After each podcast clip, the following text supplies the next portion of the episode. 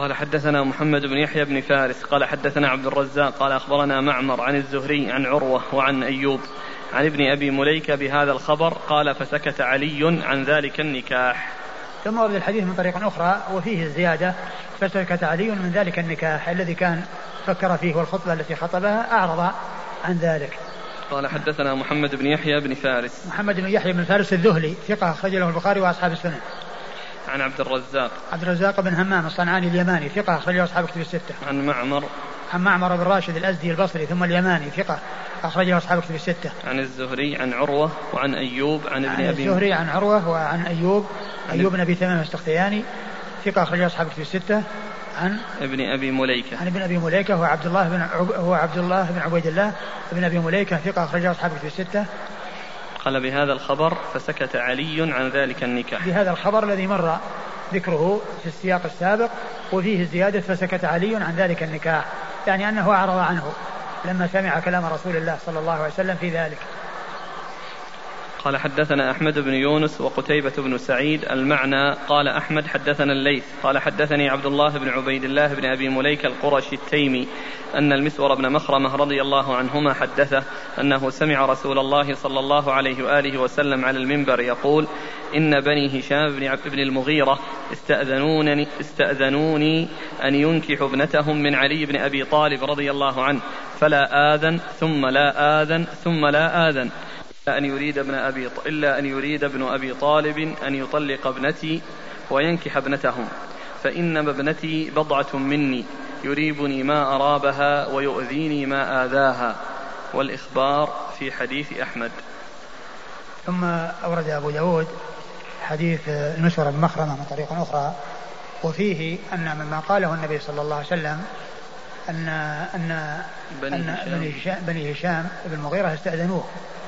الذين هم يعني آل يعني تلك المرأة التي خطبها علي. جاءوا يستأذنون النبي صلى الله عليه وسلم في أن يزوجوا عليا. فالنبي صلى الله عليه وسلم خطب وقال لا, لا آذن ثم لا آذن ثم لا آذن. وإذا إلا إذا أراد علي أن ينكح ابنته فليطلق ابنته. فإن فاطمة بضعة مني يريبني ما أرابها ويؤذيني ما آذاها. وبعد إيش؟ ثم قال الإخبار في حديث أحمد. ثم قال الإخبار في حديث أحمد إيش الإسناد؟ قال حدثنا أحمد بن يونس وقتيبة بن سعيد المعنى. قال أحمد حدثنا الليث. قال أحمد. قال ال- الأخبار في إيش؟ والأخير يقول الإخبار في حديث أحمد. نعم. لأن ما قال أحمد حدثنا الليث يعني أنه بلفظ التحديث. ويعني أو الأخبار اللي هو بمعنى التحديث. ومعنى هذا أن آه، حديث قتيبة أنه بالعنعنة. أنه حديث بالعنعنة. يعني الأخبار إنما هو عن أحمد الذي هو الشيخ الأول. نعم قال والإخبار أي الذي هو التحديث لأن الأخبار بمعنى التحديث. نعم.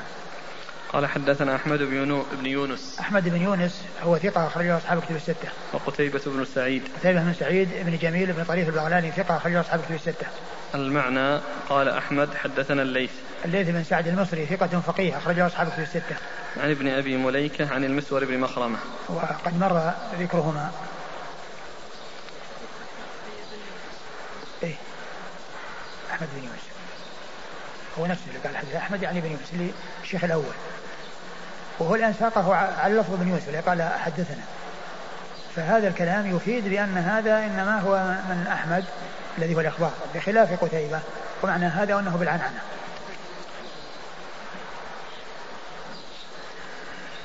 مش بعده؟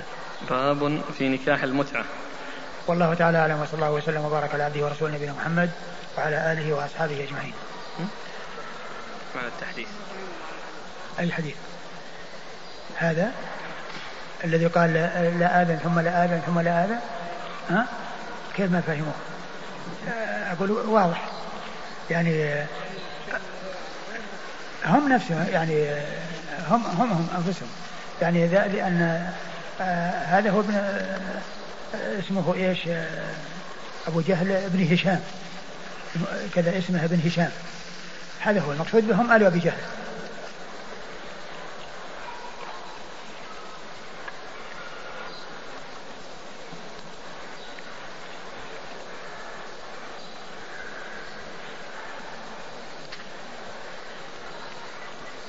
وكان في شو اسمه عون المعبود في زيادة ما قرأناه؟ ذكر عن أحد الرجال وصف أبو داود. أيوه. فكان الإخوان يستشكلون يقول وراك ما تقرأ على الشيخ؟ يقولون ليش ما تقرأ على الشيخ؟ قلت له مو موجود في النسخة اللي معي. اي وش وش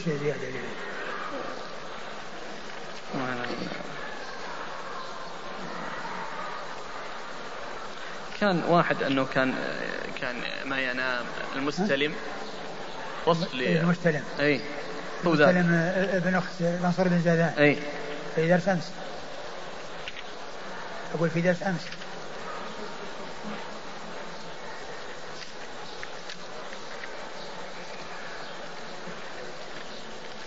أي.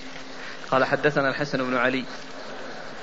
سمعت يزيد بن هارون يقول رأيت مستلما فكان يقع يمنة ويسرة رأيت مستلما إيه آه.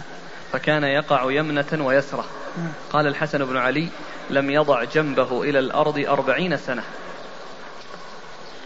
رأيت المستلم يقول يزيد بن هارون آه. رأيت مستلما فكان يقع يمنة ويسرة. قال الحسن بن علي لم يضع جنبه إلى الأرض أربعين سنة قال أبو داود مستنب بن سعيد ابن أخي وابن أخت منصور بن زاذان مكث سبعين يوما لم يشرب الماء هذا في نفس الإسناد؟ هذا في المتن في عون المعبود نفس المتن؟ إي آه وبعدين جاب الحديث؟ لا بعد ما انتهى من الحديث ثم جاء آه بعد ما انتهى؟ إيش قال؟ حدثنا الحسن بن علي هذه زيادة بعد ال بعد ما انتهى قال أبو داود فيه ما في حدثنا الحسن بن علي هذا بعده على طول؟ إيه؟ بعد ما انتهى اللي عندنا في النسخة؟ نعم بعد ما انتهى عنده قال هذا فإني مكاثر بكم الأمم إيه والحديث اللي قبل عن الحسن بن علي؟ عن لا عن أحمد بن إبراهيم مم. قال أحسن قال الحسن بن علي كذا؟ حدثنا حدثنا قال حدثنا؟ إيه قال حدثنا؟ مبتدأ بحدثنا. إيه حدثنا الح... إيه. إيه. حدثنا أعطاه رقم ولا ما أعطاه رقم؟ اللي أعطاه رقم. رقم أيضا؟ إيه. أيوه. حدثنا الحسن بن علي. مم. قال سمعت يزيد بن هارون يقول رأيت مستلما فكان يقع يمنة ويسرة. مم. قال الحسن بن علي لم يضع جنبه إلى الأرض أربعين سنة. قال أبو داود مستلم بن سعيد بن أخي وابن أخت منصور بن زاذان. مكث سبعين يوما لم يشرب الماء. انتهى؟ انتهى. وتعرض لها ابو داود ابن عن المعبود ما تعرض لها. اي ما شرح. فلذلك هو نفسه اللي طبع المتن حطه بين معكوفتين. بين معكوفتين؟ اي والشراح ما شرحوا هذا الكلام. إيه كأن الله أعلم أنها حتى مزودة على ما شرح عليه لعلها في أحد الهوامش ولا التعليقات هنا هنا ودخلوها في المتن ولهذا أبو دا... عون المعبود ما تعرض لها وما جاءت في الشرح. ولا تعرض لها بالإشارة. ولا. فكأن هذه يعني معناها ولو يعني وش معناها أنها كثير العبادة يعني. ها؟ أو معناها أنها كثير العبادة يعني. كان العبارة هذه يعني مثل خالة أقول خالة كثير العبادة. قال منصور بن زادان نعم.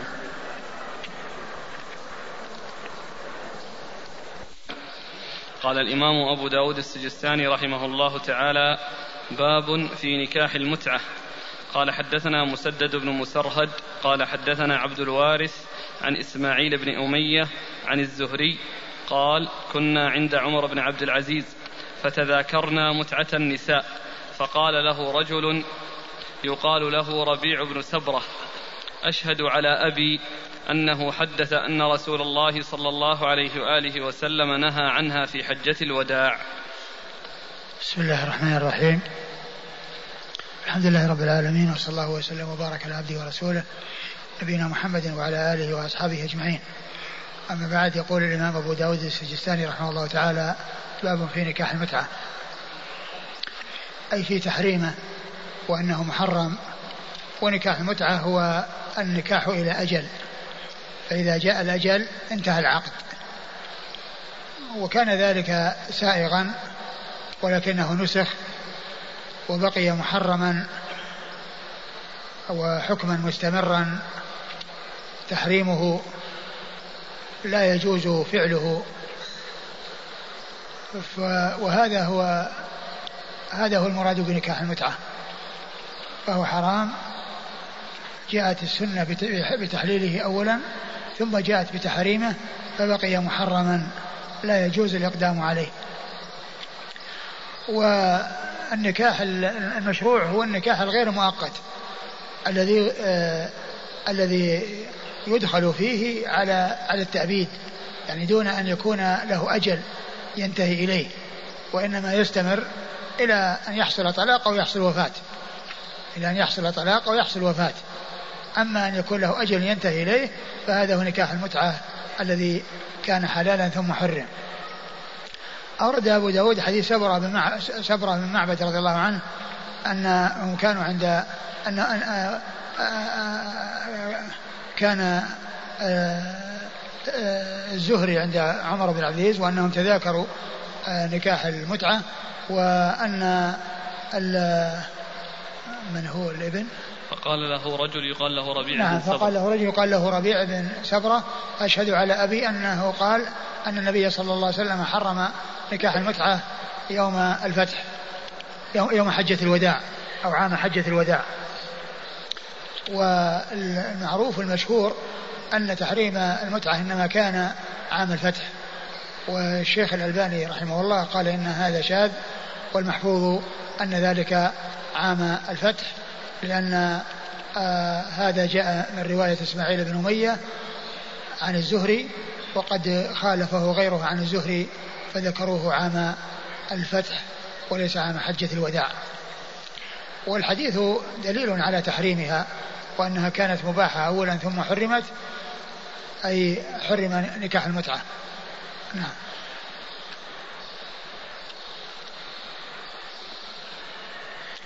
وهناك نكاح آه النكاح بنية الطلاق وهو ليس من قبيل نكاح المتعة لأن نكاح المتعة يتفق فيه بين الطرفين على أجل ينتهي الزواج بالأجل.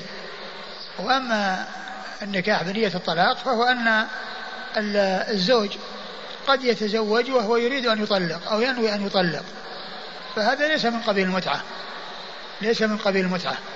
ولكنه لا يليق ولا ينبغي وكثير من العلماء أجازه لأنه ليس نكاح متعة ولكنه آه الأولى عدم فعله وعدم الإقدام عليه وأن الإنسان يتزوج بنية الدوام وإذا بدا له أن يتخلص منها لأمر من الأمور فيمكنه ذلك بالطلاق.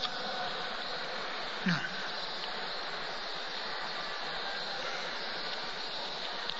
قال حدثنا مسدد بن مسرهد. مسدد بن مسرهد البصري ثقة أخرج حديثه البخاري وأبو داود والترمذي والنسائي. عن عبد الوارث. عن عبد الوارث بن سعيد العنبري ثقة أخرج له أصحاب كتب الستة. عن إسماعيل بن أمية. إسماعيل بن أمية ثقة أخرج له أصحاب كتب الستة. عن الزهري. عن الزهري محمد بن مسلم بن عبيد الله بن شهاب الزهري ثقة فقيه أخرج له أصحاب كتب الستة. عن ربيع بن سبرة. عن ربيعة بن سبرة وهو ثقة أخرج له. مسلم وأصحاب السنة. أخرجه مسلم وأصحاب السنن عن أبيه. عن أبيه وهو سبرة بن معبد وهو صحابي أخرج له البخاري في الأدب المفرد. تعليقا. البخاري تعليقا ومسلم. نعم. البخاري تعليقا ومسلم. نعم وأصحاب السنة. وأصحاب السنن قال حدثنا محمد بن يحيى بن فارس قال حدثنا عبد الرزاق قال أخبرنا معمر عن الزهري عن ربيع بن سبرة عن أبي عن أبيه رضي الله عنه أن النبي صلى الله عليه وآله وسلم حرم متعة النساء. ثم ورد حديث سبرة بن معبد رضي الله عنه أن النبي صلى الله عليه وسلم حرم متعة النساء. أن النبي صلى الله عليه وسلم حرم متعة النساء وهذا لفظ ليس فيه تقييد بالزمن الذي حصل فيه التحريم. وهو مطلق نعم قال حدثنا محمد بن يحيى بن فارس محمد بن يحيى بن فارس الذهلي ثقة أخرج له البخاري وأصحاب السنن. عن عبد الرزاق. عبد الرزاق بن همام الصنعاني اليماني ثقة أخرج له أصحاب كتب الستة. عن معمر. معمر بن راشد الأزدي البصري ثم اليماني ثقة أخرج له أصحاب كتب الستة. عن الزهري عن الربيع بن سبرة عن أبيه. وقد مر ذكر الثلاثة.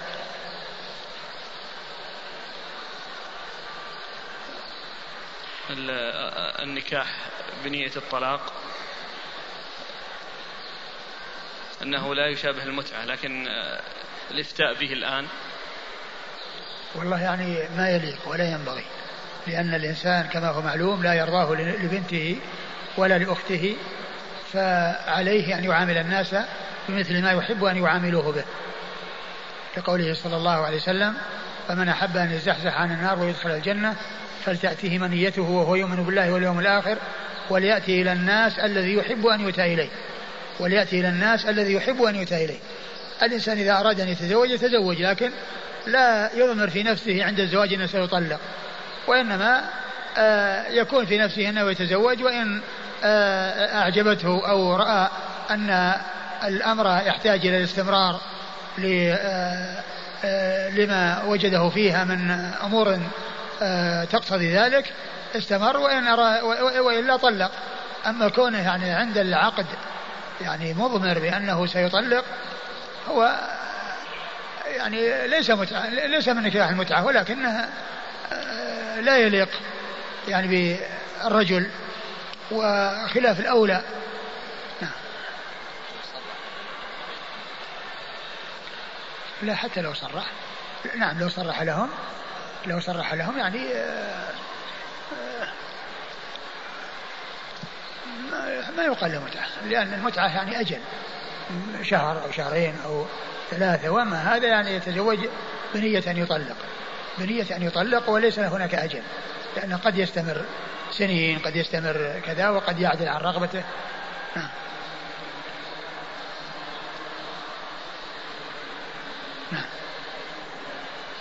نعم نعم نقرأ نقرأ خلينا نخلص قال رحمه الله تعالى باب في الشغار. قال حدثنا القعنبي عن مالك قال حا وحدثنا مسدد بن مسرهد قال حدثنا يحيى عن عبيد الله كلاهما عن نافع عن ابن عمر رضي الله عنهما أن رسول الله صلى الله عليه وآله وسلم نهى عن الشغار. زاد مسدد في حديثه قلت لنافع ما الشغار؟ قال ينكح ابنة الرجل وينكحه ابنته. بغير صداق. وينكح أخت الرجل وينكحه أخته بغير صداق. ثم رد أبو داود باب الشغار. باب في الشغار. نعم. باب في الشغار. باب في الشغار أي في نكاح الشغار. وهو الذي يكون فيه آه، الزواج بشرط التزويج بشرط التزويج. يعني لا يزوج إلا إذا زوج. بأن يكون آه، يزوج هذا بنته على أن يزوجه الآخر بنته. يتزوج, يتزوج يزوج رجلا بنته على أن يزوجه ذلك الرجل بنته. ف شرط بين الطرفين بأن أنه لا يزوج إلا إذا وافق على أن يزوج فهو مبادلة. وهذا لا يجوز. من العلماء من قال إنه إذا كان آه، بدون صداق إذا كان بدون صداق وأما إذا كان بصداق فإنه لا بأس به. لكن الذي يظهر أن الرسول صلى الله عليه وسلم ما جاء عنه ما يدل على أنه مقيد بالصداق. والذي جاء التقييد بالصداق هو من تفسير نافع مولى ابن عمر أحد رواة الحديث. وأما الرسول صلى الله عليه وسلم ما جاء عنه في الأحاديث ما يدل على أنه مقيد بعدم الصداق و وإنما جاء في بعض الأحاديث ما يدل يعني يعني لفظ مطلق يعني فيشمل ما كان بصداق وما كان بدون صداق. وذلك أنه ولو وجد الصداق ولو وجد الصداق فإن هذا فيه الإضرار بالنساء. وكون آه، الانسان يزوج من أجل رغبته يعني رغبته إلى رغبتها ومن أجل مصلحته إلى مصلحتها. الولي ينظر إلى مصلحته لا مصلحة البنت. فيضعها في محل غير مناسب من أجل مصلحته. ثم أيضا قد يترتب على ذلك الخلاف والخلاف من بين في الزواج من أحد الطرفين. فيترتب على ذلك المقابلة في التخلص من الزواج الثاني بناء على المشاكل التي حصلت في في أحد الزواجين. كل ذلك يترتب على هذا الاشتراط. وإنما كون ال ال الإنسان يعني يزوج بدون أن يشترط وأن يكون من أجل الرغبة في الشخص أو الرغبة في يعني البنت دون أن يكون هناك ربط زواج بزواج هذا هو الذي يظهر. وأما تقييده بأنه بالصداق وأنه لو كان وجد صداق فإنه لا بأس به فإنه ليس بصحيح. لأن الحديث الذي سيأتي أن عثمان أن معاوية رضي الله عنه أمر بالتفريق وقد جعلوا صداقا. أمر بالتفريق وقد جعلوا صداقا. فهو يدل على أن قضية اشتراط الصداقة وأن إذا كان هنا صداق يختلف الحكم واحد فيما يبدو ويظهر. ولشيخنا الشيخ عبد العزيز بن باز رحمة الله عليه رسالة في أمور آه، في مسائل في النكاح مخالفة للشرع ومنها مسألة الشغار وقد تكلم فيها على هذه المسألة وبين أن الأدلة ما جاء فيها ما يدل على قصره على الصداق بل قد جاء فيها ما يدل على أنه ولو وجد الصداق فإنه يكون شغارا وأنه آه، يمنع منه وأنه يفرق بسببه الزواج آه، وين وجد كما جاء في حديث معاوية رضي الله تعالى عنه وأرضاه الذي سيأتي. نعم. قال ينكح ابنة الرجل وينكحه ابنته بغير صداق وينكح أخت الرجل وينكحه أخته بغير صداق. يعني هذه أمثلة. هذه أمثلة للزواج يعني كون الولي عنده بنت أو عنده أخت وسواء المقابلة بين أخت وأخت أو بين بنت وبنت أو بين أخت وبنت المهم أنه يكون فيه اشتراط زواج بزواج وأنه لا يزوج إلا إذا زوج لا تزويج إلا بتزويج. هذا هو القيد الشرط. أما لو حصل تزوج وبعد ذلك بدا لهم أن يتزوجوا منهم. أبدا هذا لا مأسى هو الكلام على الشرط. وأما كون خطبوا منهم وأعطوهم ثم جاء هؤلاء خطبوا منهم وأعطوهم بدون أن يربطوا هذا بهذا لا بأس. قال حدثنا القعنبي. القعنبي عبد الله بن مسلمة بن قعنبي القعنبي ثقة أخرج له البخاري أخرج له أصحاب الكتب الستة إلا ابن ماجه. عن مالك عن مالك بن أنس إمام دار الهجرة المحدث الفقيه الإمام المشهور أحد أصحاب المذاهب الأربعة المشهورة من مذاهب أهل السنة وحديثه أخرجه أصحاب الكتب الستة. قال حاء وحدثنا مسدد بن مسرهد عن يحيى حاء للتحول من إسناد إلى إسناد مسدد بن مسرهد مر ذكره يحيى هو بن سعيد القطان البصري ثقة أخرجه أصحاب كتب الستة. عن عبيد الله عن عبيد الله بن عمر بن حفص بن عاصم بن عمر العمري المصغر ثقة أخرجه أصحاب كتب الستة. النافع النافع مولى بن عمر وهو ثقة أخرجه أصحاب كتب الستة. عن ابن عمر عن عبد الله بن عمر رضي الله تعالى عنهما أحد العبادلة الأربعة من أصحاب النبي صلى الله عليه وسلم وأحد السبعة المعروفين بكثرة الحديث عن النبي صلى الله عليه وسلم قال حدثنا محمد بن يحيى بن فارس قال حدثنا يعقوب بن إبراهيم قال حدثنا أبي عن ابن إسحاق قال حدثني عبد الرحمن بن هرمز الأعرج أن العباس بن عبد الله بن العباس أنكح عبد الرحمن بن الحكم ابنته وأنكحه عبد الرحمن ابنته وكان جعلا صداقا.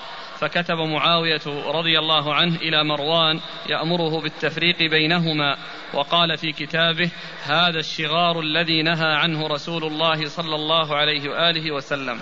ثم ورد أبو داود حديث معاوية رضي الله عنه أن أنه لما حصل التزويج يعني بين آه، يعني بين طرفين و وقد جعلوا صداقا يعني معناه أنه زوج هذا هذا وزوج هذا وجعلوا صداقة. لكنه يعني مربوط هذا بهذا فكتب معاوية إلى مروان للتفريق بينهما وقال هذا هو الشغار الذي نهى عنه الرسول صلى الله عليه وسلم. ودل هذا على أنه ولو وجد الصداق فإن المحاذير موجودة. ثم أيضا الصداق قد يكون يقلل أو يكون اسم صداق وقد تبخس النساء حقوق حقوقهن بسبب ذلك. فهو وإن وجد الصداق لكنه مربوط بشرط ومقيد بشرط وهو أنه لا زواج إلا بزواج فإنه لا يصح ولو وجد الصداق. والحديث يدل على ذلك الذي هو حديث معاوية رضي الله عنه. يعني أمر بالتفريق وقد جعلوا الصداق وقد جعلوا بينهما صداقة نعم. قال حدثنا محمد بن يحيى بن فارس محمد بن يحيى بن فارس الذهلي ثقة أخرجه البخاري وأصحاب السنن. عن يعقوب بن إبراهيم. يعقوب بن إبراهيم بن سعد وهو ثقة أخرجه أصحاب كتب الستة. عن أبيه وهو ثقة أخرجه أصحاب كتب الستة. عن ابن إسحاق عن ابن إسحاق محمد بن إسحاق المدني صدوق أخرجه البخاري تعليقا ومسلم وأصحاب السنن عن عبد عن عبد الرحمن بن هرمز الأعرج عن عبد الرحمن بن هرمز الأعرج وهو ثقة أخرجه أصحاب كتب الستة ذكر باسمه ولقبه عن معاوية بن أبي سفيان رضي الله تعالى عنهما وحديثه أخرجه أصحاب كتب الستة. التسمية الشغار. التسمية الشغار قيل أنه للشغور من الشغور وهو رفع الرجل. وهو رفع الرجل. نعم. قال رحمه الله تعالى باب في التحليل. قال حدثنا أحمد بن يونس قال حدثنا زهير قال حدثني إسماعيل عن عامر عن الحارث عن علي رضي الله عنه قال إسماعيل وأراه قد رفعه إلى النبي صلى الله عليه وآله وسلم أن النبي صلى الله عليه وآله وسلم قال لعن الله المحلل والمحلل له. ثم ورد أبو داود باب في التحليل وهو تحليل المطلقة ثلاثا لزوجها الأول بأن ينكحها شخص لا يريد أن يتزوج لا يريد الزواج ولكن يريد أن ينك... أن يرجعها أو يحللها للزوج الأول الذي طلقها ثلاثا. وحرم عليه الزواج منها حتى تنكح زوجا غيره. حتى تنكح زوجا غيره. فهذا هو التحليل. وقد جاءت السنة بتحريمه وأنه لا يجوز. وأن الرجل الذي يتزوج أن الزوج الثاني الذي يتزوج لا يتزوج للتحليل وإنما يتزوج زواج رغبة. ثم يعني بدأ له أن يطلق يطلق. أما أن يكون آه، يتزوج من أجل التحليل سواء كان متفقا مع الزوج الأول أو بدون اتفاق ولكنه أراد أن يتزوج من أجل أن يحللها له. وقصد من ذلك الزواج التحليل فإن هذا لا يجوز ولا يسوق وهو يعني محرم. وقد آه، جاء حديث علي بن أبي طالب رضي الله عنه لعن الله المحلل والمحلل له. لعن الله المحلل والمحلل له. المحلل والمحلل له إذا كانا متفقين على التحليل كل منهما ملعون لأن هذا أقدم على هذا العمل المحرم وهذا سعى إلى أن يوجد هذا العمل المحرم الذي هو الزوج الأول الذي آه، آه، اتفق مع الثاني على التحليل. وأما إذا كان آه، الزوج الثاني ما عنده شيء يتعلق بالزوج الأول والزوج الأول ما علم وليس لا عنده علم وإنما النية كانت مضمرة عند الزوج الثاني فإن فإنه ما حصل منه شيء يعني يقتضي لعنة لأنه ما يعرف يعني شيء ما اتفق معه ولا طلب منه ولا أشار إليه ولا وإنما حصل أن شخص تزوج ثم طلقها وهو لا يعرف أنه قصد التحليل. فلا يكون ملعونا لا يكون ملعونا لكنه إذا إذا علم أو إذا عرف بأنه تزوجها من أجل التحليل لا يتزوجها اللي هو الزوج الأول نعم قال حدثنا أحمد بن يونس أحمد بن يونس ثقة أخرج له أصحاب كتب الستة. عن زهير. زهير بن معاوية ثقة أخرج له أصحاب كتب الستة. عن إسماعيل. إسماعيل هو بن أبي خالد ثقة أخرج له أصحاب كتب الستة. عن عامر. عن عامر الشعبي عامر بن شراحيل الشعبي ثقة أخرج له أصحاب كتب الستة. عن الحارث. عن الحارث بن عبد الله الهمداني الأعور وهو وهو في حديثه ضعف. في حديثه ضعف و آه حديثه أخرجه أصحاب السنن وحديثه أخرجه أصحاب السنن عن علي عن علي بن أبي طالب رضي الله تعالى عن عنه أمير المؤمنين ورابع الخلفاء الراشدين الهادي المهديين صاحب المناقب الجمة والفضائل الكثيرة رضي الله تعالى عنه وأرضاه وحديثه عند أصحاب الكتب الستة والحديث جاء من طريق أخرى جاء من طريق أخرى ليست من طريق الحارث. نعم. قال حدثنا وهب بن بقية عن خالد عن حسين عن عامر عن الحارث الأعور عن رجل من أصحاب النبي صلى الله عليه وآله وسلم. قال فرأينا أنه علي عليه السلام عن النبي صلى الله عليه وآله وسلم بمعناه. ثم ورد الحديث من طريق أخرى وقال إنه بمعناه و وهو بمعنى بمعنى الحديث بمعنى متن الذي قبله. لعن الله المحلل والمحلل. له نعم. قال حدثنا وهب بن بقية. وهب بن بقية الواسطي آه ثقة أخرج له مسلم وأبو داود النسائي. مسلم وأبو داود النسائي. عن خالد بن خالد بن ابن عبد الله الواسطي الطحان ثقة أخرجه أصحاب كتب الستة عن حصين عن حسين بن عبد الرحمن وهو ثقة أخرجه أصحاب كتب الستة. عن عامر عن الحارث عن رجل من أصحاب النبي صلى الله عليه وسلم. وهو علي قال يرون أنه علي وهو مثل الذي قبله.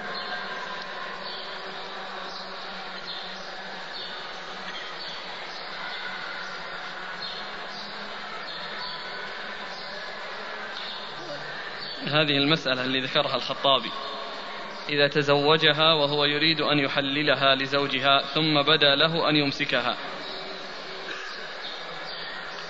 يعني معناه أنه يعني يعيد الزواج. يعيد الزواج لأنه تزوج زواجا محرما. إذا يعني الراب نعم لأن النية. إيه لأن الدافع هو فعل محرم. ولكنه بعدما دخل عليها أعجبته ورغب فيها وأراد أن يستمر. لا يستمر بهذا الزواج المحرم وإنما يتزوج من جديد. يعني يعقد عليها من جديد. قال رحمه الله تعالى باب في نكاح العبد بغير إذن سيده. قال حدثنا أحمد بن أحمد بن حنبل وعثمان بن أبي شيبة وهذا لفظ إسناده وكلاهما عن وكيع. قال حدثنا الحسن بن صالح عن عبد الله بن محمد بن عقيل عن جابر رضي الله عنه أنه قال قال رسول الله صلى الله عليه وآله وسلم أيما عبد تزوج بغير إذن مواليه فهو عاهر. ثم ورد أبو داود باب العبد يتزوج بغير إذن سيده. يعني أن ذلك لا يجوز لأن العبد آه، ملك لسيده ومنافعه مملوكة لسيده رقبته مملوكة ومنافعه مملوكة فليس له أن يتصرف في نفسه بزواج ولا بغيره. وإذا حصل منه الزواج يعني بهذا الوصف وبغير إذن سيده فإنه عاهر يعني زاني. الحكم حكم الزاني يعني إن ذلك لا يجوز ويدل على تحريمه وأنه غير سائر وغير جائز. نعم. قال حدثنا أحمد بن حنبل أحمد بن حنبل أحمد بن محمد بن حنبل الشيباني الإمام المشهور أحد أصحاب المذاهب الأربعة المشهورة المشهور المشهورة من مذاهب أهل السنة وحديثه أخرجه أصحاب كتب الستة. وعثمان بن أبي شيبة. وعثمان بن أبي شيبة الكوفي ثقة أخرج حديث البخاري وأبو داود والبخاري آه، البخاري ومسلم وأبو داود والنسائي في عمل اليوم والليلة وابن ماجه. قال قال وهذا لفظ إسناده عن وكيع.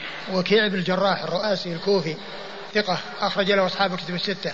عن الحسن بن صالح. عن الحسن بن صالح بن حي. وهو صدوق. ثقة.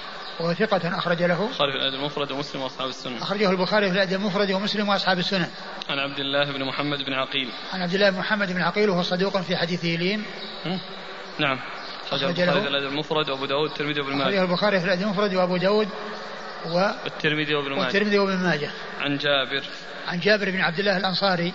رضي الله تعالى عنهما وهو أحد السبعة المعروفين بكثرة الحديث عن النبي صلى الله عليه وسلم.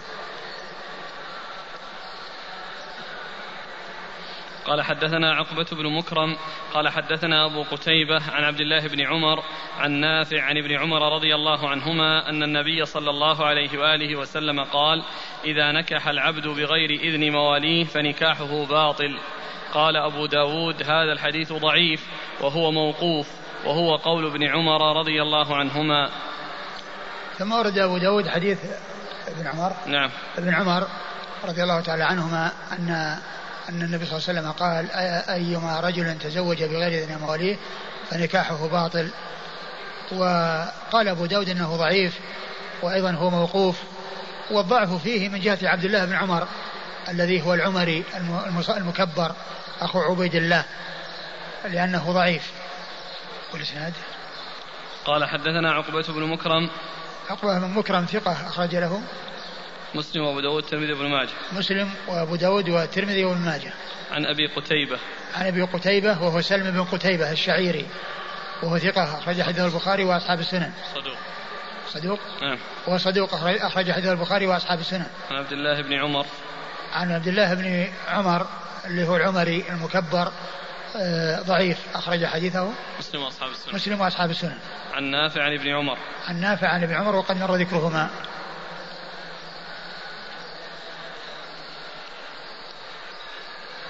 قال رحمه الله تعالى باب في كراهية أن يخطب الرجل على خطبة أخيه.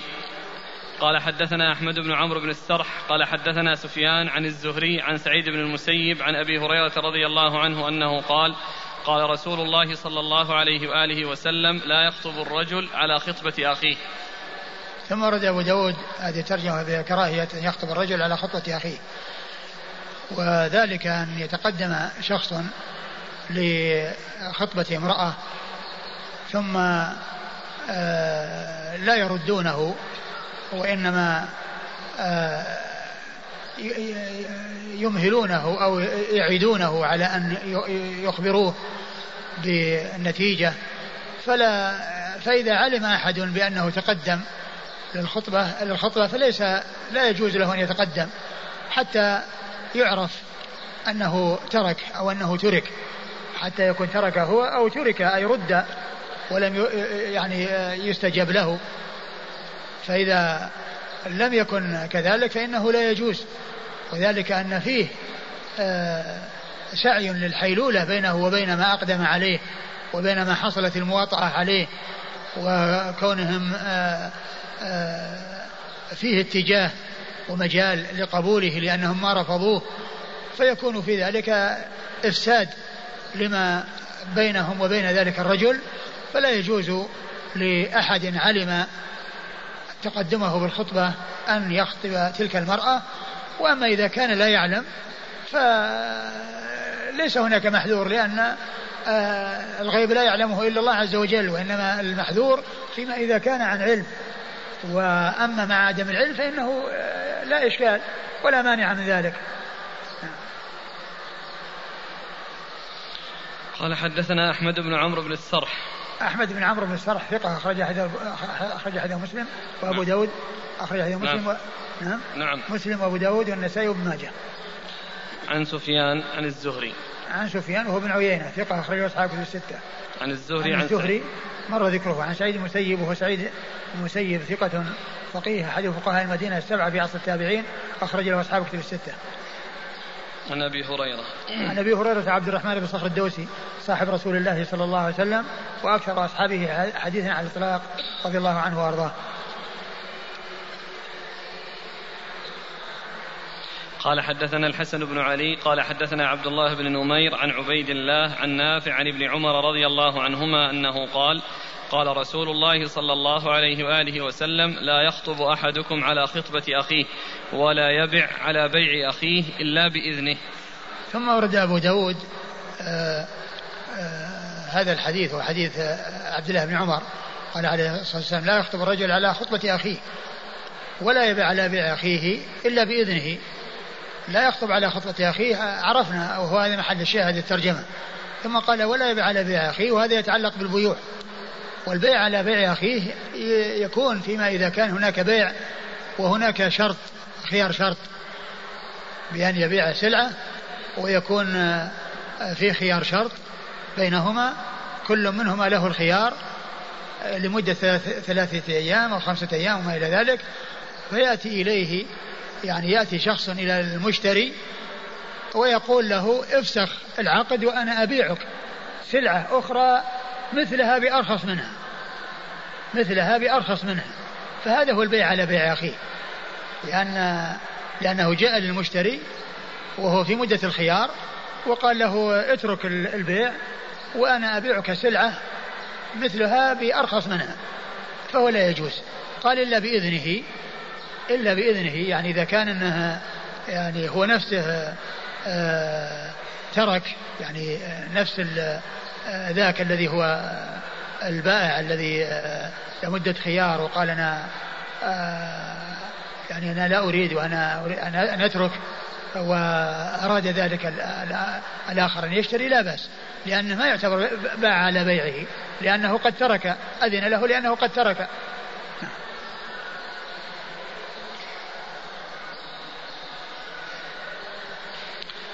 قال حدثنا الحسن بن علي. الحسن بن علي الحلواني ثقة أخرجه أصحاب الكتب الستة إلا النسائي. عن عبد الله بن نمير. عن عبد الله بن نمير ثقة أخرجه أصحاب الكتب الستة. عن عبيد الله. عن عبيد الله بن عمر وهو ثقة أخرجه أصحاب الكتب الستة. عن نافع عن ابن عمر. نافع عن ابن عمر وقد مر ذكرهما. قال رحمه الله تعالى باب في الرجل ينظر إلى المرأة وهو يريد تزويجها. قال حدثنا حفص قال حدثنا مسدد قال حدثنا عبد الواحد بن زياد قال حدثنا محمد بن إسحاق عن داود بن حسين عن واقد بن عبد الرحمن يعني بن سعد بن معاذ عن جابر بن عبد الله رضي الله عنهما أنه قال قال رسول الله صلى الله عليه وآله وسلم إذا خطب أحدكم المرأة فإن استطاع أن ينظر إلى ما يدعوه إلى نكاحها فليفعل قال فخطبت جارية فكنت أتخبأ لها حتى رأيت منها ما دعاني إلى نكاحها وتزوجها فتزوجتها. ثم ورد أبو داود رحمه الله هذه الترجمة وهي باب الرجل ينظر إلى المرأة وهو يريد تزويجها والمقصود من ذلك أن الخاطب له أن ينظر إلى المخطوبة أي ينظر إلى وجهها ويديها فوجهها يستدل منه على جمالها ويعرف منه جمالها. ويديها أيضا يعرف منها يعني آه يعني خصوبة جسمها. وهذا هو الذي ينظر إليه وسواء كان ذلك بعلمها أو آه، بدون علمها. كل ذلك سائر. وقصة جابر التي أوردها المصنف فيها أنه اختبأ لها فصار ينظر إليها وهي ما تدري وهي ما, ما تعلم. ولكن سواء كان آه، بعلمها أو بدون علمها كل ذلك جائز. فلو أنها جاء بها وليها ودخل يعني دخلت ورآها يعني الخاطب فإنه يحصل المقصود أو أنه ما حصل هذا ولكنه نظر إليها من شباك أو من آه، مكان معين. يعني آه، فإنه لا بأس بذلك.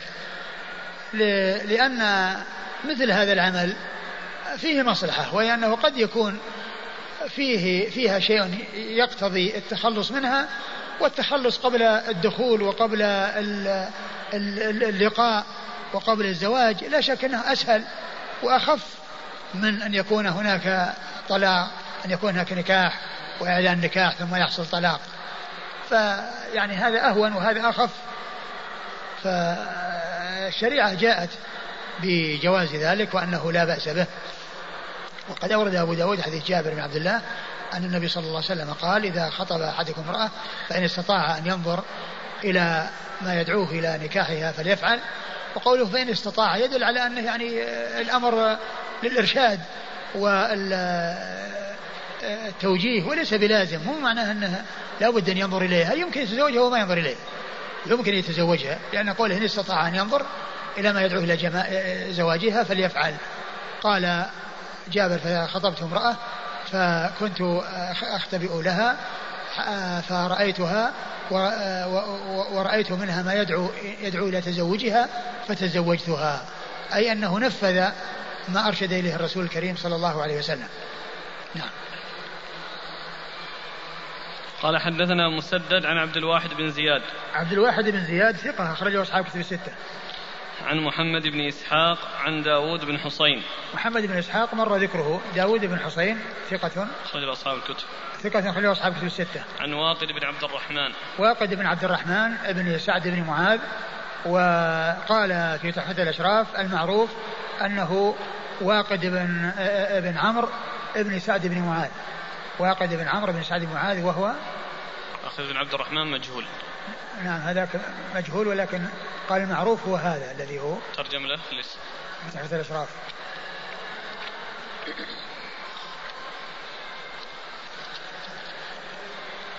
واقد.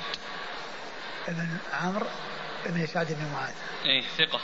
ثقة. أخرج له. مسلم وأبو داود والترمذي والنسائي. أخرجه مسلم وأبو داود والترمذي والنسائي. عن جابر بن عبد الله رضي الله تعالى عنهما وقد مر ذكره. والله تعالى أعلم وصلى الله وسلم وبارك على عبده ورسوله نبينا محمد وعلى آله وأصحابه أجمعين. جزاكم الله خيرا وبارك الله فيكم ونفعنا الله بما قلتم. يعني الآن اللي وقع عندنا يعني في النسخة ولا يعني هذه أسانيد يعني تغيرت اختلفت؟ كلام هو المزي. هو المزي لما ذكر فتحة الأشراف قال المعروف هو فلان. يعني في الإسناد لما يعني ذكره ذكر هذا واقد بن عبد الرحمن. أي هو, هو, هو الإسناد بن عبد الرحمن كما هو موجود في الإسناد. لكن قال المعروف هو فلان يعني نفس الترجمة. فوش يعني يكون في وهم من يعني كأنه يعني الله أعلم أنه فيه وهم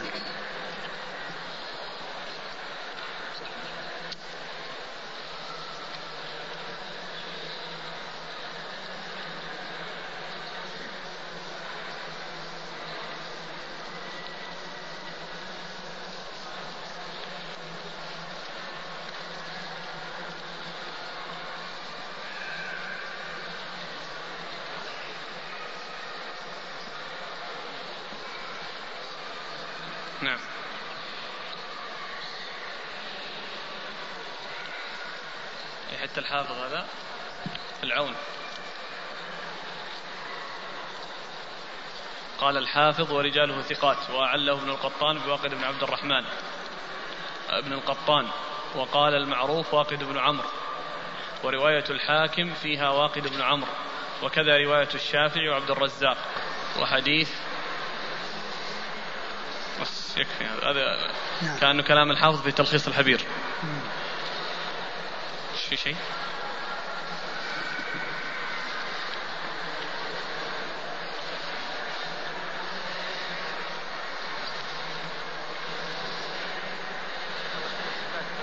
هنا. ها؟ لا المتعة يعني توقف عنها فيما بعد حتى في مسألة الاضطراب. ومعناه ما بقي أحد يخالف في ذلك إلا الرافضة.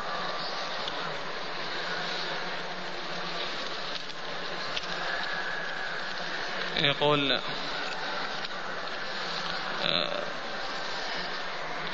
في تحفة الأشراف كذا قال واقد بن عبد الرحمن والمعروف واقد بن عمرو بن سعد بن معاذ ويؤيده سياق الحاكم في المستدرك. لكن المزي فرق بينهما في تهذيبه وزاد التفرقة بينهما وأكدها الحافظ في تهذيب التهذيب أيضا.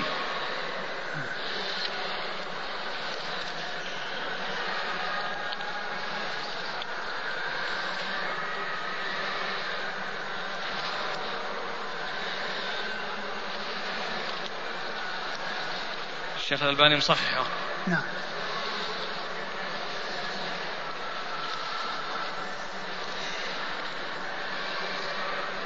هنا قوله في الحديث هذا فخطبت جارية.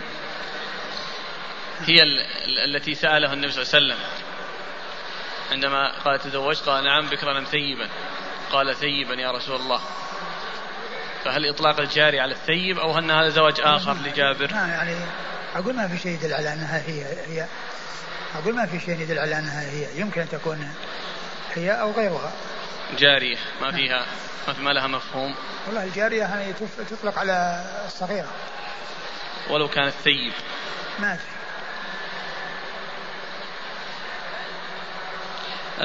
جاءت أسئلة عن قضية ماذا ينظر إليها وهل فيه توسع على الكفين والوجه؟ ينظر للكفين والوجه فقط. ولا يزيد عليه. وفي خلاف بعض العلماء ما نقول انه ينظر إلى شعرها وكذا وبعضهم يعني يرى شيئا أكثر من ذلك.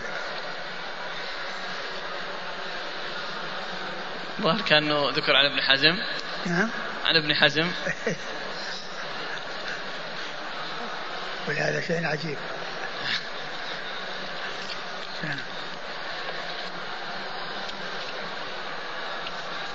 هنا ولا يخطب على خطبة أخيه. جاءت أسئلة.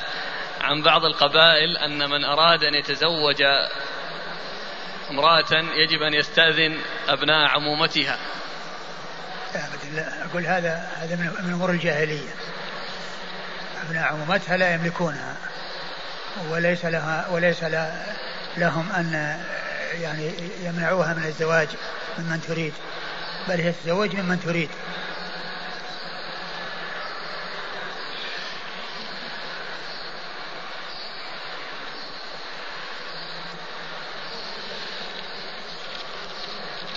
واحد يقول إن هذا الباب هذا الكتاب كتاب مهم.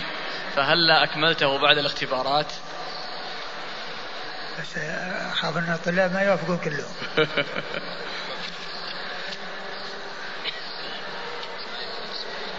لا. بسبيع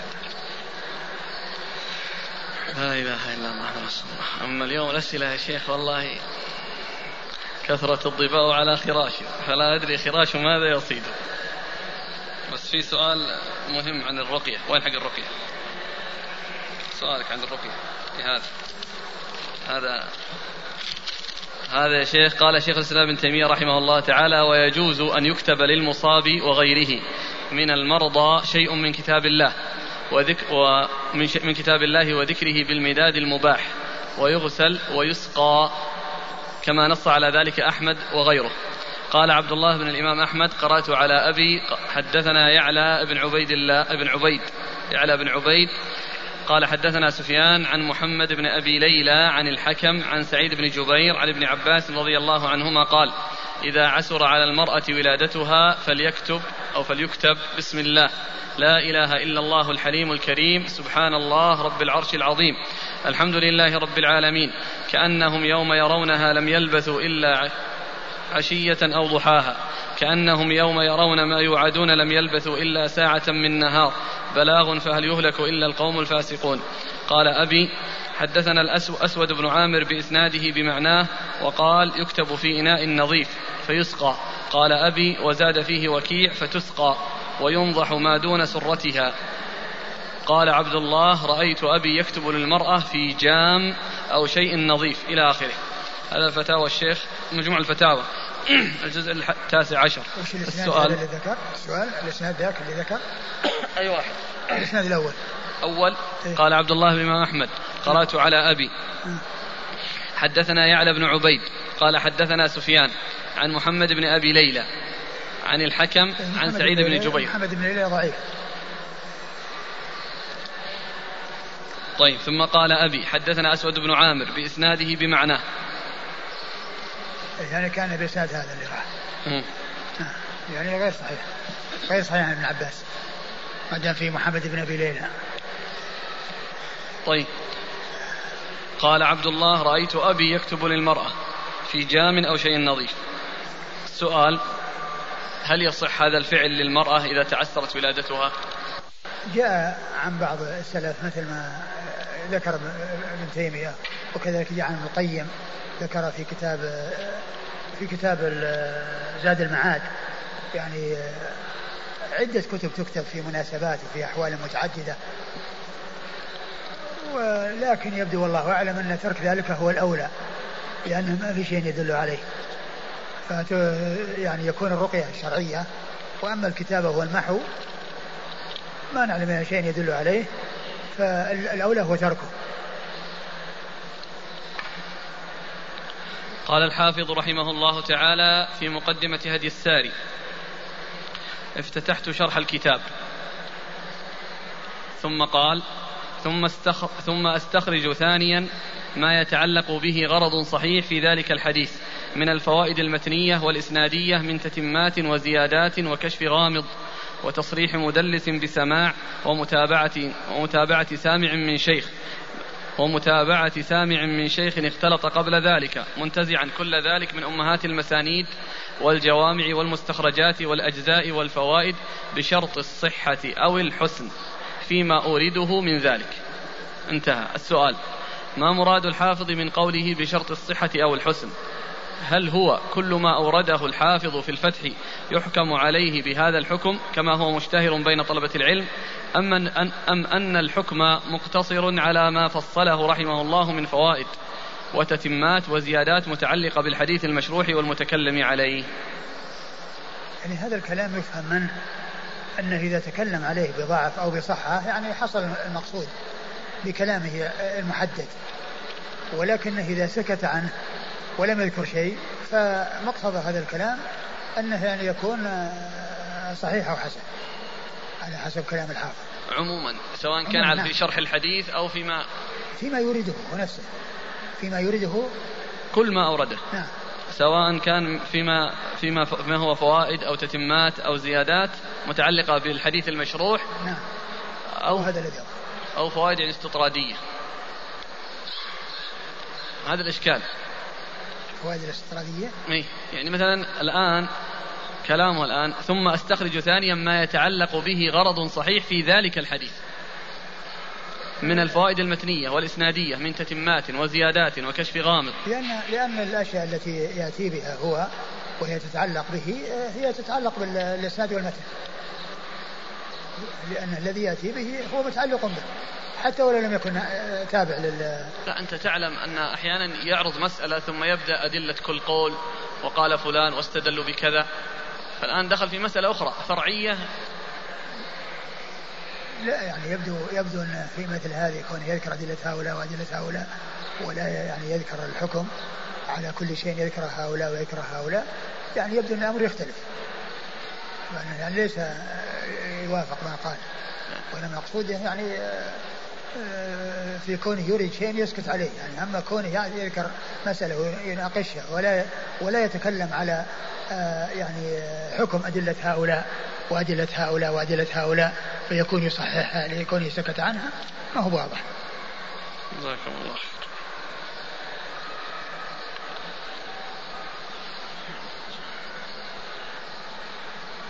هذه السنة لعلكم تغيرون المنهج المعتاد هل لكم درس خاص في الإجازة الصيفية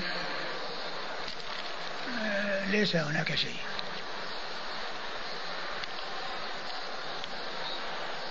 هل يجوز ترك المسنون لمصلحة الدعوة ولتأليف القلوب؟ تأليف القلوب يكون باتباع السنة. تأليف القلوب يكون باتباع السنة والدعوة إليها. ما هو بترك السنن؟ من أجل أن يحصل شيئا وقد لا يحصله. فيكون بذلك خسر هذا وهذا.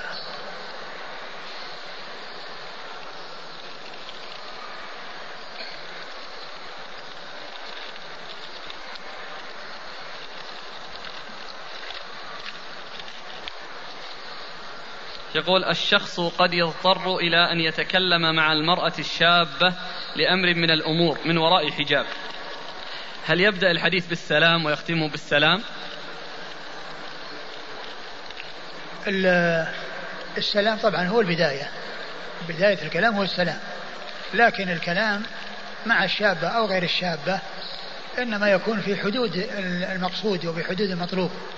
مثل اتصل بالهاتف وردت عليه امرأة فأولا يسلم ثم يسأل عن الشخص هل هو موجود أو غير موجود ف وينتهي عند هذا الحد. لا يكون هناك استرسال بالكلام وأخذ وإعطاء وما إلى ذلك.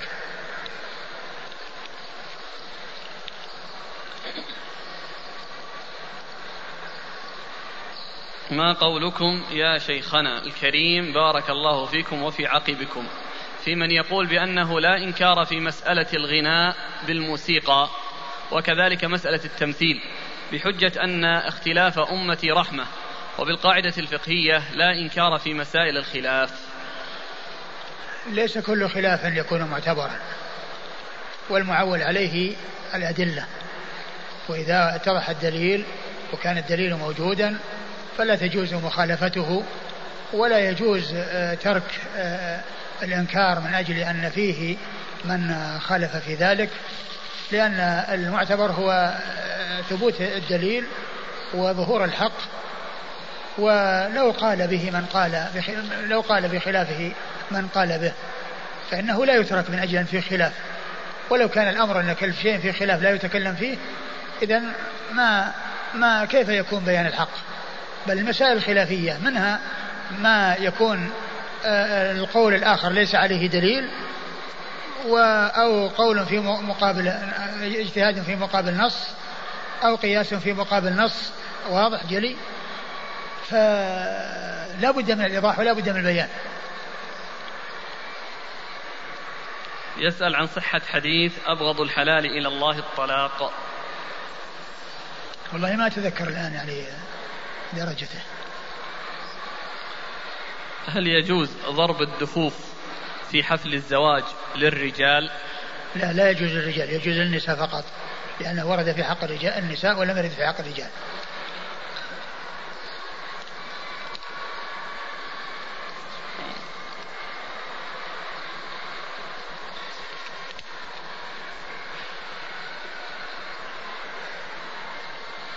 هل يعتبر ما يفعله بعض الناس من الولائم قبل النكاح بما يسمى الشبكة وغيرها هل يعتبر من الإسراف؟ لا شك أنه من التكلف ومن ال ال الأشياء التي تثقل كاهل الزوج وعدم فعل هذه الأشياء والاكتفاء بوليمة واحدة يعني أيضا مع عدم المبالغة فيها هذا هو الذي ينبغي.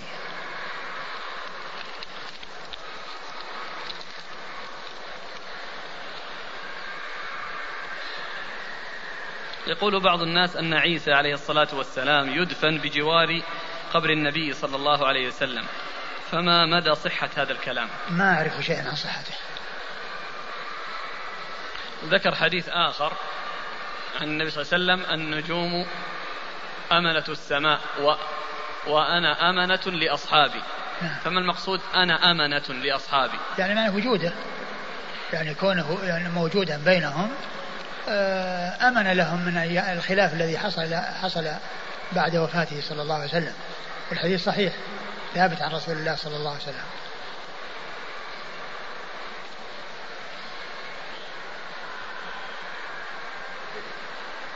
نحن في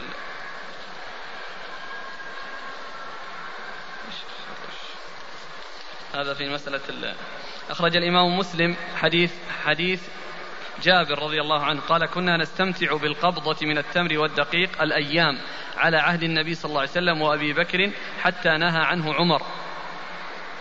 في شأن عمرو وكذا. إيش؟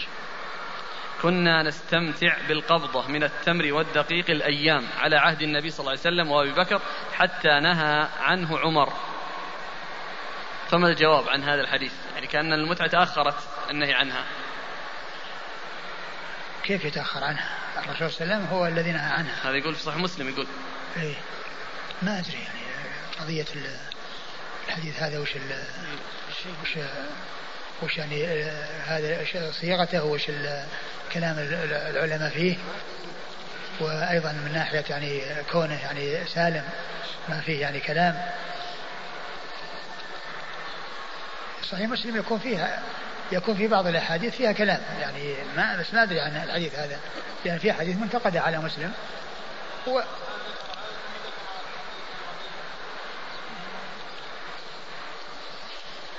يمكن إذا كان صح أنه يكون هذا في حق الذين ما عرفوا يعني كما هو معلوم قد يكون بعض الناس يعني ما يعرف الحكم ما يبلغه فيعني يستمر العمل به أو يعمل به على اعتبار الأمر الأول. فلا يكون بلغه الناسخ يعني إذا صح إذا هذا فهو يحمل على هذا الشيء.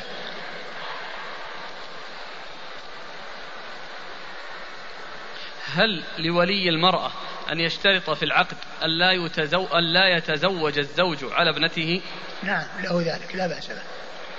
يعني لأن لأنه آه، يريد أن بنته لا تضار ولا يحصل لها شيء يضرها. والإنسان الذي لا يريد هذا الشيء يبحث عن غيره لأن في سعة. ولكن المحذور هو كون المرأة موجودة ثم يعني تأتي امرأة وتشتري تشتري الطلاق الموجودة التي حصل لها رزق وحصل لها خير. أما مثل هذا ما حصل شيء خاطب وقيل له إذا تقدم على هذا زوجناك وإلا ابحث عن غيرنا. لا بأس به. يوجد عندنا عادة أننا لا نسمح للخاطب أن ينظر إلى المخطوبة وإذا هو طلب نمنعه. فهل علينا شيء من الإثم؟ والله لا أدري هل يكون في إثم لكنه هو ليس بلازم. والحديث الذي مر بنا وهو قول إن استطعت أن تنظر يعني يدل على أنه يمكن أن يكون بدون بدون نظر.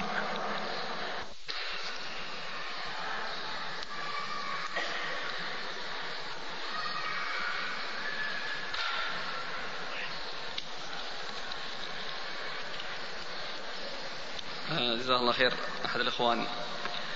زاد المعاد في هذه خير العباد. الجزء الثالث صفحة 406 قال ابن القيم رحمه الله تعالى فإن قيل فما تصنعون بما رواه مسلم في صحيحه عن جابر بن عبد الله رضي الله عنهما أنه قال كنا نستمتع بالقبضة من التمر والدقيق الأيام على عهد رسول الله صلى الله عليه وآله وسلم وأبي بكر رضي الله عنه حتى نهى عنها عمر رضي الله عنه في شأن عمرو بن حريث. وفيما ثبت عن عمر أنه قال متعتان كانتا على عهد رسول الله صلى الله عليه وآله وسلم أنا أنهى عنهما متعة النساء ومتعة الحج. قيل الناس في هذا طائفتان. طائفة تقول إن عمر هو الذي حرمها ونهى عنها وقد أمر رسول الله صلى الله عليه وآله وسلم باتباع ما سنه الخلفاء الراشدون. ولم تر هذه الطائفة تصحيح حديث سبرة بن معبد في تحريم المتعة عام الفتح فإنه من رواية عبد الملك بن الربيع بن سبرة عن أبيه عن جده وقد تكلم فيه ابن معين ولم يرى البخاري إخراج حديث حديثه لعله. إخراج حديثه في صحيحه مع شدة الحاجة إليه وكونه أصلا من أصول الإسلام ولو صح عنده لم يصبر عن إخراجه والاحتجاج به. عن إخراجه والاحتجاج به. قالوا اسمه في عبد الملك الذي مر بنا في سنة إيه؟ نعم. قالوا ولو صح حديث سبرة لم يخ لم يخف على ابن مسعود رضي الله عنه حتى حتى يروي أنهم فعلوه فعلوها ويحتج بالآية. وأيضا ولو صح لم يقل عمر إنها كانت على عهد رسول الله صلى الله عليه وسلم وأنا أنهى عنها. وأعاقب عليها بل كان يقول إنه حرم إنه صلى الله عليه وآله وسلم حرمها ونهى عنها. قالوا ولو صح لم تفعل على عهد الصديق وهو عهد خلافة النبوة حقا. والطائفة الثانية رأت صحة حديث سبرة ولم ولو لم يصح. فقد صح حديث علي رضي ولو لم يصح فقد صح حديث علي رضي الله عنه أن رسول الله صلى الله عليه وآله وسلم حرم متعة النساء فوجب حمل حديث جابر على أن الذي أخبر عنها بفعلها لم يبلغه التحريم فوجب حمل حديث جابر على أن الذي أخبر عنها بفعلها لم يبلغه التحريم ولم يكن قد اشتهر حتى كان زمن عمر رضي الله عنه. فلما وقع فيها النزاع ظهر تحريمها واشتهر. وبهذا تأتلف الأحاديث الواردة فيها وبالله التوفيق. نعم هذا يوضح المقصود. وأنه يعني آه، آه، أنه آه، كان هذا ما بلغه وبعد ذلك اشتهر وظهر في عهد عمر رضي الله عنه وأرضاه. ويشبه هذا ما مر بنا قريبا في درس أمس. وكان فيما أنزل من القرآن عشر وضعات معلومات يحرمنا فنسخنا بخمس معلومات فتوفي رسول الله صلى الله عليه وسلم وهن فيما يقرأ من القرآن مع أنهن منسوخ. ولكن لقرب العهد يعني صار بعض الناس بعد وفاة الرسول صلى الله عليه وسلم يقرؤون لم يعلموا بالنسخ. فهذا من هذا القبيل كما قال ابن القيم هو من هذا القبيل لعل ما بقي من الوقت يكون جوابا على هذا السؤال. نظرا لانتهاء الدراسة لهذا العام وكل الطلبة يرجعون إلى بلدانهم فما هي توجيه فما هو توجيهكم للطلبة في الدعوة إلى الله جل وعلا؟ أقول أن هذه الإجازة فرصة على الإنسان أن يغتنمها وأن يستفيد منها وأن لا تضيع عليه بدون فائدة. وذلك بأن يفعل ما يمكنه فعله مما يعود عليه بالخير ومما يعود على غيره بالخير. وذلك بالقراءة والمطالعة وقراءة بعض الكتب النافعة المفيدة أو القيام بالدعوة إلى الله عز وجل والدعوة إلى الخير أو التدريس لبعض الناس الذين هم بحاجة إلى تدريسه بأن آه، يعلمهم آه، أمور دينهم ويفقههم في أمور دينهم. وهذا من الدعوة إلى الله عز وجل لأن الدعوة إلى الله تكون بالتعليم وتكون بالتذكير وتكون لأناس آه، يعلمهم ولأناس يذكرهم. كل ذلك من الدعوة إلى الله عز وجل. الحاصل أن المهم في الأمر أن الإنسان يستفيد من الإجازة وألا يضيع الفرصة على نفسه دون أن يستغلها فيما يعود عليه بالخير ويعود على غيره بالخير. ويناسب إذا كان الإنسان ما عنده مجال لأن يقوم بالدعوة إلى الله عز وجل وأن يعلم غيره لا أقل من أن يقرأ بعض الكتب النافعة بعض الكتب المفيدة مثل كتاب إعلام الموقعين لابن القيم كتاب النفيس مشتمل على علم عظيم وعلى ذكر قواعد الشريعة وعلى حكم الأحكام الشرعية وهو مشتمل على أصول وعلى فروع وكذلك أيضا كتاب زاد المعاد في هدي خير العباد كتاب عظيم. فإذا قرأ مثل هذه الكتب وخرج من العطلة وقد قرأ مثل هذه الكتب فإنه يكون خرج بربح وخرج بفائدة. وإذا لم يحصل توطين نفسه على أن يعمل مثل هذا العمل فإن العطلة ستنتهي ويتبين في آخر الأمر أنه ما ربح فيها شيئا ولم يحصل فيها على طائل. لأنه فوت الفرصة على نفسه ولكنه إذا عقد العزم من أول الأمر على أن يجتهد وعلى أن يستفيد من العطلة فإنه يحصل ويستفيد دون أن آه، آه، تضيع عليه سدى وبدون فائدة. هذه هي النصيحة المختصرة التي أحب أن أقولها بهذه المناسبة. جزاكم الله خيرا. آه، بالنسبة للحديث أبغض الحلال إلى الله الطلاق أفاد الإخوة بأن الحديث ضعفه الشيخ الألباني في الإرواء وفي السلسلة الضعيفة سلسلة الحديث ضعيفة آه هذا يسأل عن كتاب الأساس في التفسير لسعيد حواء. يسأل عن الكتاب والمؤلف. الأساس؟ هكذا. الأساس؟ هكذا. أنا ما أعرف الكتاب لكن أنا أعرف أن صاحب الكتاب مخلط. وأنه لا يصلح أن يقرأ شيء من كتبه يعني لما فيها من التخليط. والإنسان يقرأ الكتب المأمونة والكتب النافعة التي يخرج منها بفائدة مثل الكتابين اللي أشرت إليهما كتاب إعلام الواقعين وزاد المعاد. ومثل تفسير الشيخ بن سعدي الإنسان إذا أراد أن يقرأ شيئا بالتفسير تفسير مأمون تفسير واضح ويمكن أن يقرأه آه، ويكمله وهو بعبارات واضحة جلية. تفسير الشيخ عبد الرحمن بن سعدي رحمه الله تفسير قيم تفسير عظيم.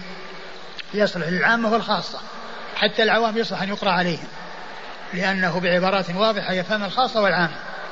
ليس فيه قيل كذا وقيل كذا وقيل كذا أشياء يعني آه، آه، قد تشوش على الناس أو على العامة. في فيه عبارات واضحة جلية يحلل الآيات ويبين معانيها بعبارات واضحة جلية مفهومة. ولهذا أنا أقول إن هذا الكتاب يصلح أن يقرأ في المساجد على العوام. لأنه واضح جدا ومفهوم ولا فيه خفاء ولا فيه شيء يشوش على الناس. فالإنسان يقرأ لأناس عندهم سلامة وهم وعندهم وهم أهل علم وليسوا أهل مناهج جديدة منحرفة عن الجادة. إذا تزوج أن إذا تزوج اثنان عن طريق الشغار وهم يجهلون الحكم فكيف يعمل الآن؟ هل يفرق بينهما؟ إذا كان حصل التراضي وحصل الوفاق فيجدد العقد. جاءت عدة أسئلة بالنظر للمخطوبة يقولون الإخوة هل يكون قبل الخطبة ولا بعد الخطبة؟ بعض أهل العلم قال إنه قبل الخطبة. أنه إذا كان عزم على أن يخطبها فقبل أن يخطبها لأنهم قالوا لو لو أنه خطب ثم بعد ذلك آه، رآها طبعا هذا لا يكون عن طريق الاختباء. وأما عن طريق المعاينة لا, لا سبيل أن يراها إلا أن يكون خاطبا.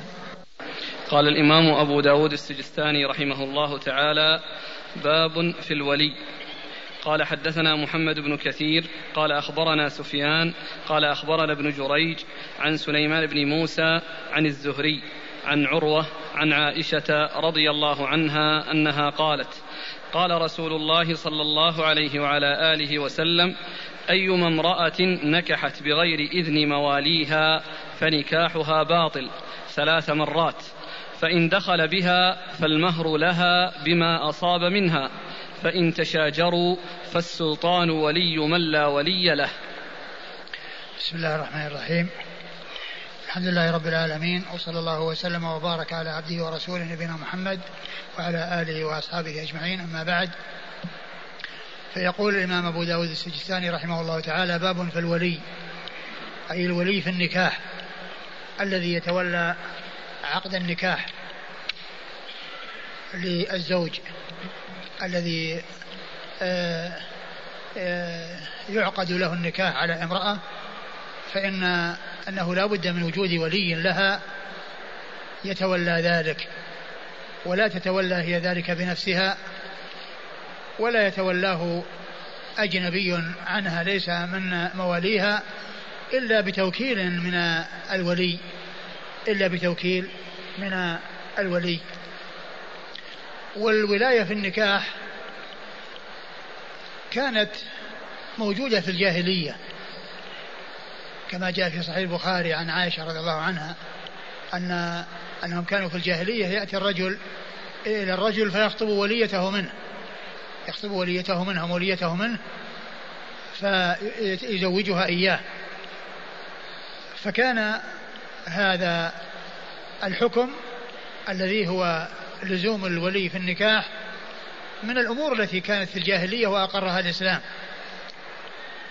ومعلوم أن أن سنة الرسول صلى الله عليه وسلم هي تكون بالقول والفعل والتقرير. تكون بالقول والفعل والتقرير. وقد جاءت سنة رسول الله صلى الله عليه وسلم بذلك كما في الحديث الذي أورده أبو داود وغيره كما جاء في القرآن أيضا وجاء أيضا التقرير لهذا الحكم الذي كان في الجاهلية وأنه من الأحكام التي كانت موجودة وأقرها الإسلام وهو شيء محمود لأن في ذلك آه، إبعاد المرأة عن آه، الاشتغال أو الظهور بالاشتغال آه، بالزواج والحياء يعني يغلب عليهن. فكان أن جاءت السنة أو جاء الكتاب والسنة باشتراط الولي في النكاح وأنه لا بد من ولي للمرأة يعقد النكاح لها على من يتزوجها. وقد جاء في القرآن الكريم ما يدل على ذلك وذلك في قول الله عز وجل ولا تعضلوهن أن ينكحن أزواجهن وهو خطاب للأولياء. فلو كانت المرأة يمكنها أن تعقد لنفسها أو يقوم بذلك أحد من غير أوليائها لم يكن هناك حاجة يعني إلى أن ينهى الأولياء عن العضل. أن ينكحون أزواجهن وذلك أن الآية نزلت في معقل بن يسار رضي الله عنه وكان له أخت زوجها من قريب لها ثم طلقها ولما خرجت عدتها جاء يخطبها فحلف معقل أن لا يزوجها إياه فبلغ ذلك النبي صلى الله عليه وسلم فنزلت الآية. ولا تعضلوهن يكحن أزواجهن أي الذين كانوا طلقوهن وخرجت عدتهن. أما إذا كان طلقها وهي باقية في العدة فالأمر إلى الزوج لأنه يسترجعها لأن له حق الرجعة. ولكنه إذا خرجت من العدة صار خاطبا من الخطاب. إن شاءت أن تعود إليه فوليها لا يمنعها من ذلك. وإن شاءت أن لا تقبله وإنما تقبل شخص آخر أو ترغب أو, أو, أو ترغب في شخص آخر سواه فإن لها ذلك. وإذا فهذه الآية الكريمة التي فيها نهي الأولياء عن العضل ومنع النساء منع منع الأولياء من أن يزوجوا آآ آآ الأزواج المطلقين. إذا رضيت إذا رضيت النساء بهؤلاء الأزواج الذين طلقوهن أن أنه يلزم الولي أن يعقد لها على زوجها الذي طلقها وخرجت عدتها وأراد أن يتزوجها مرة أخرى. فلو فالآية واضحة الدلالة على أن الولاية لازمة لأنها لو لم تكن لازمة ما كان هناك حاجة إلى أن ينهوا بل هي تتصرف في نفسها لو كان الأمر إليها لو كان الأمر إليها. وسنة الرسول صلى الله عليه وسلم جاء فيها آه، من الأحاديث ما أورده أبو داود في يعني هذا الباب يعني أورد أحاديث تدل على أنه لا بد من الولي في النكاح. أورد أبو داود أولا حديث عائشة. حديث أم المؤمنين عائشة رضي الله عنها وأرضاها أن النبي صلى الله عليه وسلم قال أيما امرأة نكحت نفسها بغير إذن بإذن غير إذن مواليها فنكاحها باطل ثلاثا. يعني قال باطل باطل باطل. يعني كرر ذلك وهو للتأكيد. فإن أصاب منها شيئا فلها المهر بما استحق من فرجها. وإن اشتجروا فالسلطان ولي ومن لا ولي له. فقول الرسول صلى الله عليه وسلم أيما امرأة نكحت نفسها بغير إذن وليها مواليها فنكاحها باطل يدل على أن الولاية شرط في النكاح. وأن العقد إذا عقد من غير ولي فإنه يكون باطلا. وكون المرأة يعني تعقد لنفسها أو توكل أحد يعقد لنفسها وهي التي تتولى ذلك. يعني هذا آه، آه، بغير إذن الموالي فإنه يكون باطلا كما قال ذلك رسول الله صلى الله عليه وسلم. وهو يدل على العموم أن أي امرأة حصل لها ذلك بغير ولي فإن النكاح يكون باطلا ويكون لاغيا وكأنه لم يكن لأنه افتقد هذا الشرط الذي هو شرط الولي في النكاح. أيما امرأة نكحت نفسها بغير إذن وليها والمقصود مواليها والمقصود بقول إذن وليها يعني كونهم يعقدون أو يأذنون لأحد أن يعقد. يعني إما أن يعقد الولي بنفسه أو يأذن لأحد أن يعقد يعقد نيابة عنه. هذا هو المقصود بقوله بغير إذن وليها. وليس المقصود من ذلك أن أنها لو زوجت نفسها أن ذلك يصح لأنه ليس لها ذلك لأنها ليست من أهل الولاية في الزواج لنفسها وإنما الذي يتزوج الولي الذي يزوج الولي أو من ينيبه الولي أو من يوكله الولي في الزواج. فإذا قوله بغير إذن وليها يعني المقصود به آه أن النكاح لا يصح إذا لم يكن من ولي أو وكيل لولي. وليس المقصود به أن المرأة لها أن تزوج نفسها لها أن تزوج نفسها بإذن وليها لا وإن المقصود من ذلك هو أن الولي هو يزوج بنفسه أو يزوج وكيله أو نائبه إذا أناب أحدا ليقوم مقامه في ذلك. ثم قال فإن أصاب منها شيئا يعني دخل عليها بهذا بهذا العقد الذي هو غير صحيح فهو نكاح شبهة. لها المهر بما استحل من فرجها. يعني هذا الذي دفعه لها مهرا لا يرجع ما دام أنه أصابها ونكح جامعها. فانه لا يرجع إليه لأن لأن لها ذلك في ما استحل من فرجها. وإذا اشتجر الأولياء بمعنى أنهم اختلفوا أو عضلوا فإن الولاية تنتقل إلى السلطان. والسلطان ولي من لا ولي له. والسلطان ولي من لا ولي له. وهذا يدلنا أيضا على أن المرأة لا علاقة لها في في عقد النكاح. يعني المسألة ما دامت أنها في الأولياء ثم تنتقل للسلطان ولا تنتقل إليها وإنما الأمر يرجع إلى الأولياء يعني الأولى فالأولى ثم بعد ذلك حيث لا يعني لا يوجدون أو يوجدون ولكنهم عاضلون وممتنعون من تحقيق رغبتها وتزويجها بمن هو أهل للزواج منها فإن ذلك الأمر ينتقل إلى السلطان. فإن اشتجروا فالسلطان ولي من لا ولي له. نعم قال حدثنا محمد بن كثير. محمد بن كثير هو العبدي وهو ثقة أخرج له أصحاب كتب الستة. عن سفيان. عن سفيان هو بن سعيد بن مسروق الثوري ثقة فقيه أخرج له أصحاب الكتب الستة. عن ابن جريج. عن ابن جريج وهو عبد الملك بن عبد العزيز بن جريج المكي وهو ثقة فقيه أخرج له أصحاب الكتب الستة. عن سليمان بن موسى. عن سليمان بن موسى وهو صدوق نعم. أخرج له. مسلم في المقدمة وأصحاب السنن. أخرج له مسلم في المقدمة وأصحاب السنن. عن الزهري.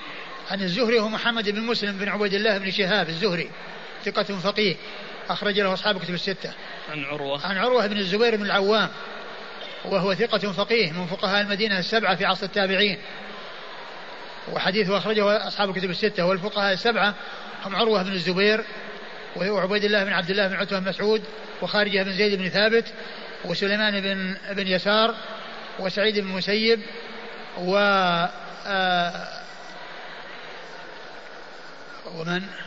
والقاسم بن محمد بن أبي الصديق والقاسم بن محمد بن أبي بكر الصديق وخارجة بن زيد بن ثابت. نعم. و... وأبو بكر بن عبد الرحمن بن الحارث بن هشام أو آه، أبو سلمة بن عبد الرحمن بن عوف أو سالم بن عبد الله بن عمر بن الخطاب. لأن سته متفق على عدهم في الفقهاء السبعة والسابع فيه ثلاث أقوال. قيل هو سالم بن عبد الله بن عمر وقيل أبو بكر بن عبد الرحمن بن الحارث بن هشام وقيل أبو سلمة بن عبد الرحمن بن عوف. فعروة بن الزبير أحد فقهاء المدينة السبعة الذين اشتهروا في هذا اللقب. ويأتي ذكرهم بهذا اللقب للاختصار.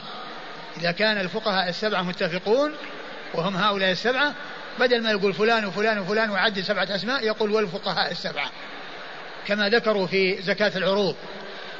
في زكاة العروض قالوا فيها قال بها الأئمة الأربعة والفقهاء السبعة. يعني أنهم يقولون بزكاة الزكاة في العروض. يعني قال بهذه المسألة في وجوب الزكاة في عروض التجارة الأئمة الأربعة والفقهاء السبعة. كلمة الفقهاء السبعة لقب على هؤلاء السبعة يغني عن سرد أسمائهم. يغني عن سرد أسمائهم. عن عائشة. عن عائشة أم المؤمنين رضي الله عنها وأرضاها الصديقة بنت الصديق وهي واحدة من سبعة أشخاص عرفوا بكثرة الحديث عن النبي صلى الله عليه وسلم وهم أبو هريرة وابن عمر وابن عباس وأنس بن مالك وأبو سعيد الخدري وجابر بن عبد الله الأنصاري وأم المؤمنين عائشة. ستة رجال وامرأة واحدة. هؤلاء هم الذين عرفوا بكثرة الحديث عن النبي صلى الله عليه وسلم. هل تبين الولي من يكون الولي هو يكون من العصبة عصبتها. الأولى فالأولى. يعني الأب ثم الجد ثم الابن ثم يعني بالابن ثم الأخ الشقيق ثم الأخ لأب ثم ابن الأخ الشقيق ثم ابن الأخ لأب ثم العم الشقيق ثم العم لأب ثم ابن العم الشقيق ثم ابن العم لأب. وهكذا على حسب الترتيب. و آه، وغير العصبة لا يكونون آه، أولياء. لا ذوي الأرحام ولا الذين يرثون بالفرض كالإخوة لأم. الذين يرثون بالفرض كالإخوة لأم. هذا الترتيب يفيد أن لو زوج الأدنى مع وجود الأعلى يصح؟ نعم يصح. أقول يصح لكن آه، لا يكون هناك يعني آه، تنافس أو يعني الحق هو للأول لكن آه، يعني إذا عقد يعني يعني من دونه وأقره من له الحق فإنه يصح لأنه زواج ولي.